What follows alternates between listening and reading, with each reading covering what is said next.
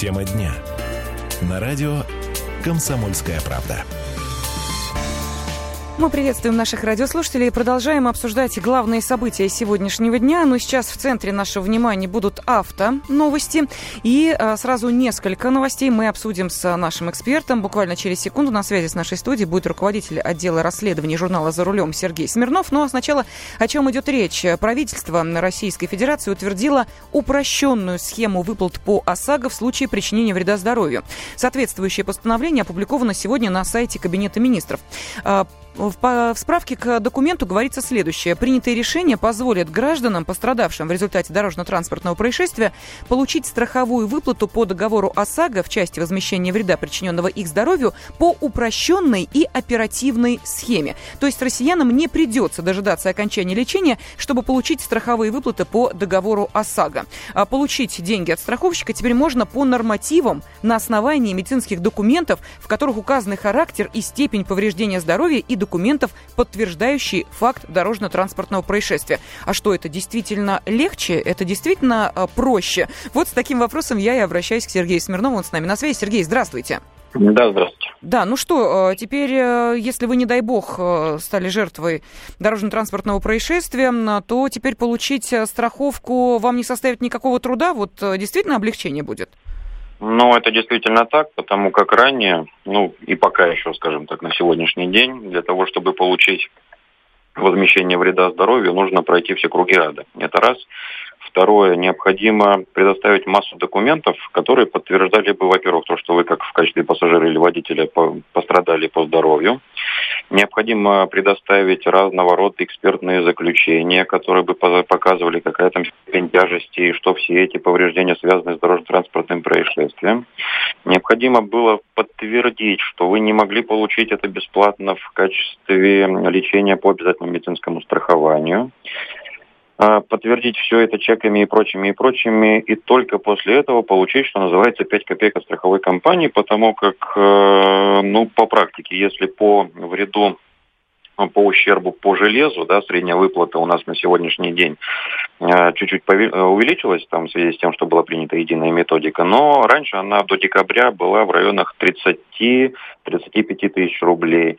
А сейчас там чуть больше в районе 60, это по железу, тогда как по здоровью это, ну, там вообще смешные суммы. Либо вообще получали отказ большинство, хм. либо получали возмещение там, ну, не знаю, там 5-10 тысяч рублей, не больше то сейчас э, с апреля месяца, да, действительно, ну, по крайней мере, предполагается, что все будет действительно проще, легче и в разы, если не в десятки раз, пострадавшие будут получать. Потому как это приравняли... У нас эта система, кстати, уже действует. Э, у нас э, перевозчики, которые занимаются перевозкой пассажиров, уже давно страхуют свою ответственность, где выплаты пострадавшим проводятся как раз по некой таблице, да, где указано, ну, так грубо говоря, перелом руки там стоит столько-то. Uh-huh и вам необходимо всего лишь подтвердить, что да, вот вы в ДТП попали, у вас там перелом руки. Дальше вы приходите к страховой компании, та смотрит, э, есть специальная максимальная сумма, они поправочные там коэффициенты и говорят, да, сломанная рука стоит там 50 тысяч рублей, ну, образно. Пожалуйста, получите, распишитесь. Теперь не нужно никаких э, дополнительных бумаг собирать. Это действительно упростит э, жизнь всем пострадавшим и действительно будем получать адекватные э, деньги на лечение. Сергей, ну мы же понимаем, что могут быть, э, к сожалению, э, те явления, которые сразу не дают о себе знать, и лечение должно быть продолжено, а деньги ты уже получил, и дальше вот как действовать? Ну, что здесь? Если вдруг мы получаем деньги, да, uh-huh. этих денег не хватает по какой-то причине, то, конечно же, собираются дополнительные данные, там, ну, например, там же не просто так э, в табличке там будет перелом руки, это первое. Там будет э, только по переломам там их несколько позиций. И понятно, что, скорее всего, изначально будет выплата произведена э, по минимуму, да, который, ну, скажем так, специалисты uh-huh. смогли определить.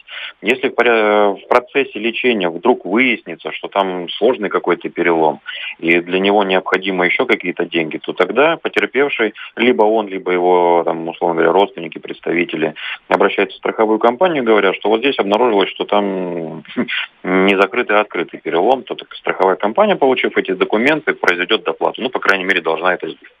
Сергей, а если человек становится, не дай бог, конечно, инвалидом в результате этого ДТП, а страховая берет на себя какие-то обязанности по да. там, ежемесячному содержанию и так далее? Да, есть и такое, это предусмотрено, пока, ну, сложно сказать, как будет практика распространяться. Mm-hmm. Но, тем не менее, конечно же, эти выплаты должны производиться страховой компанией, это предусмотрено. Но, опять же, повторюсь, у нас все на бумагах, если происходит гладко, то практически реализация, да, она не всегда так радужно выглядит, как э, мы ее предполагаем увидеть. Но смею сказать, что, наверное, все-таки тенденция у нас на сегодняшний день идет к тому, что э, вот предыдущие 10 лет работы ОСАГО, они были, ну, отвратительными, это абсолютно точно. То сейчас за последние буквально там год-два Э, положительных тенденций намного больше, чем отрицательных. Это касается и по здоровью, и по железу. Но и хотелось бы верить, что в течение еще максимум там, э, года-двух мы столкнемся с тем, что действительно будем получать адекватную, э, скажем так, отдачу от тех денег, которые в обязательном порядке вынуждены все автовладельцы платить. Ну и хотелось бы, чтобы, конечно, было стопроцентная компенсация. Но а мы помним, что не так давно, буквально на прошлой неделе, были проблемы как раз к полисам а, ОСАГО, претензии, точнее, были к полисам ОСАГО в том, что людям приходится порой платить за, что называется, навязанные услуги, которые в этот полис включают э, недобросовестные страховщики. Да, есть такое, да, к сожалению. Вот, и как-то мне кажется, что страховщики смогли отбиться от этих э, претензий, потому что продолжение темы я как-то не увидела. Может быть, вы знаете, чем дело закончилось?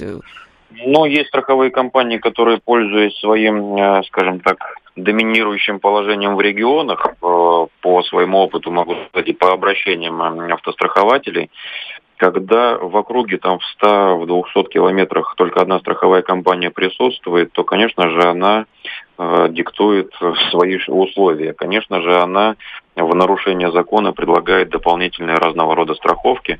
Ну и человеку ничего не остается. Либо платить в два раза больше, либо искать что-то другое. Еще раз повторюсь, что и найти-то другое иногда и не получается. Конечно же, кто-то из, из пострадавших, может быть, из 100 человек один, обращается э, в контролирующие органы, и таких страховщиков приструняют, но они находят лазейки. Да? Вот одна из страховых компаний недавно заявила, что добровольное страхование жизни, то, что она предлагает, она в течение там, пяти дней по заявлению страхователя возвращает деньги полученный за этот э, навязанный полис, да.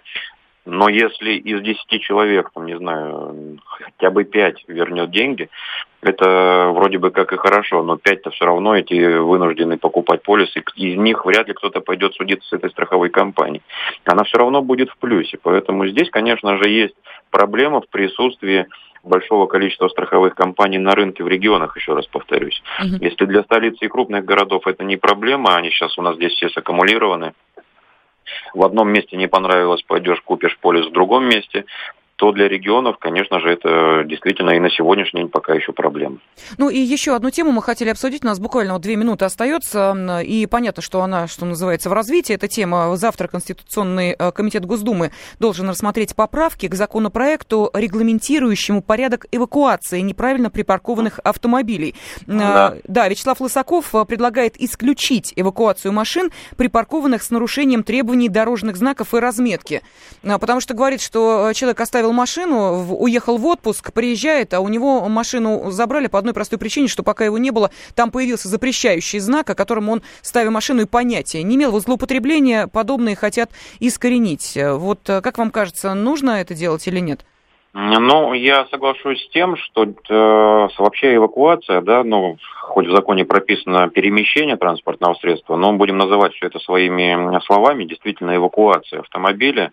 Даже если он поставил, э, автомобиль поставили под знаком, где стоять э, остановка запрещена, эвакуировать, на мой взгляд, можно и нужно только в случае экстренном, да, это сама по себе эвакуация, это слово такое. Угу только в тех, вот как я считаю, и это было бы правильно, как мне кажется, эвакуировать нужно только в тех случаях, когда брошенный автомобиль реально препятствует проезду других транспортных средств.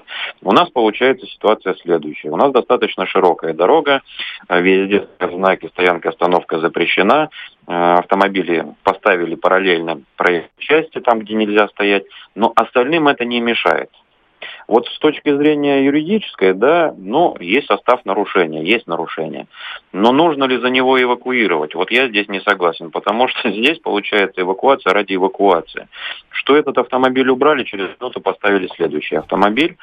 Э, опять же, он никому не мешает. Но он мешает э, властям. Почему? Потому что на нем можно заработать денег.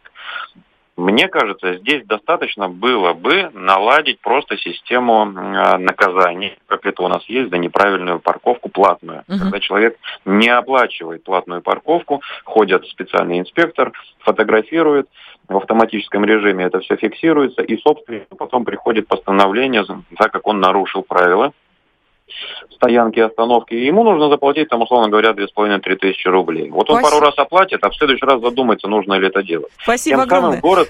Руководитель отдела расследований журнала «За рулем» Сергей Смирнов был на связи с нашей студией. Каждую субботу с 16 до 17 часов на радиостанции «Комсомольская правда» я, Леонид Альшанский, почетный адвокат России, веду передачу «Народный адвокат» и отвечаю на ваши вопросы по проблемам административного права, ГАИ, таможенник, пограничник, гражданского права, дачной амнистии, земельных отношений, обманы страховых компаний. Обо всем этом вы услышите в наших передачах каждую субботу с 16 до 17 часов.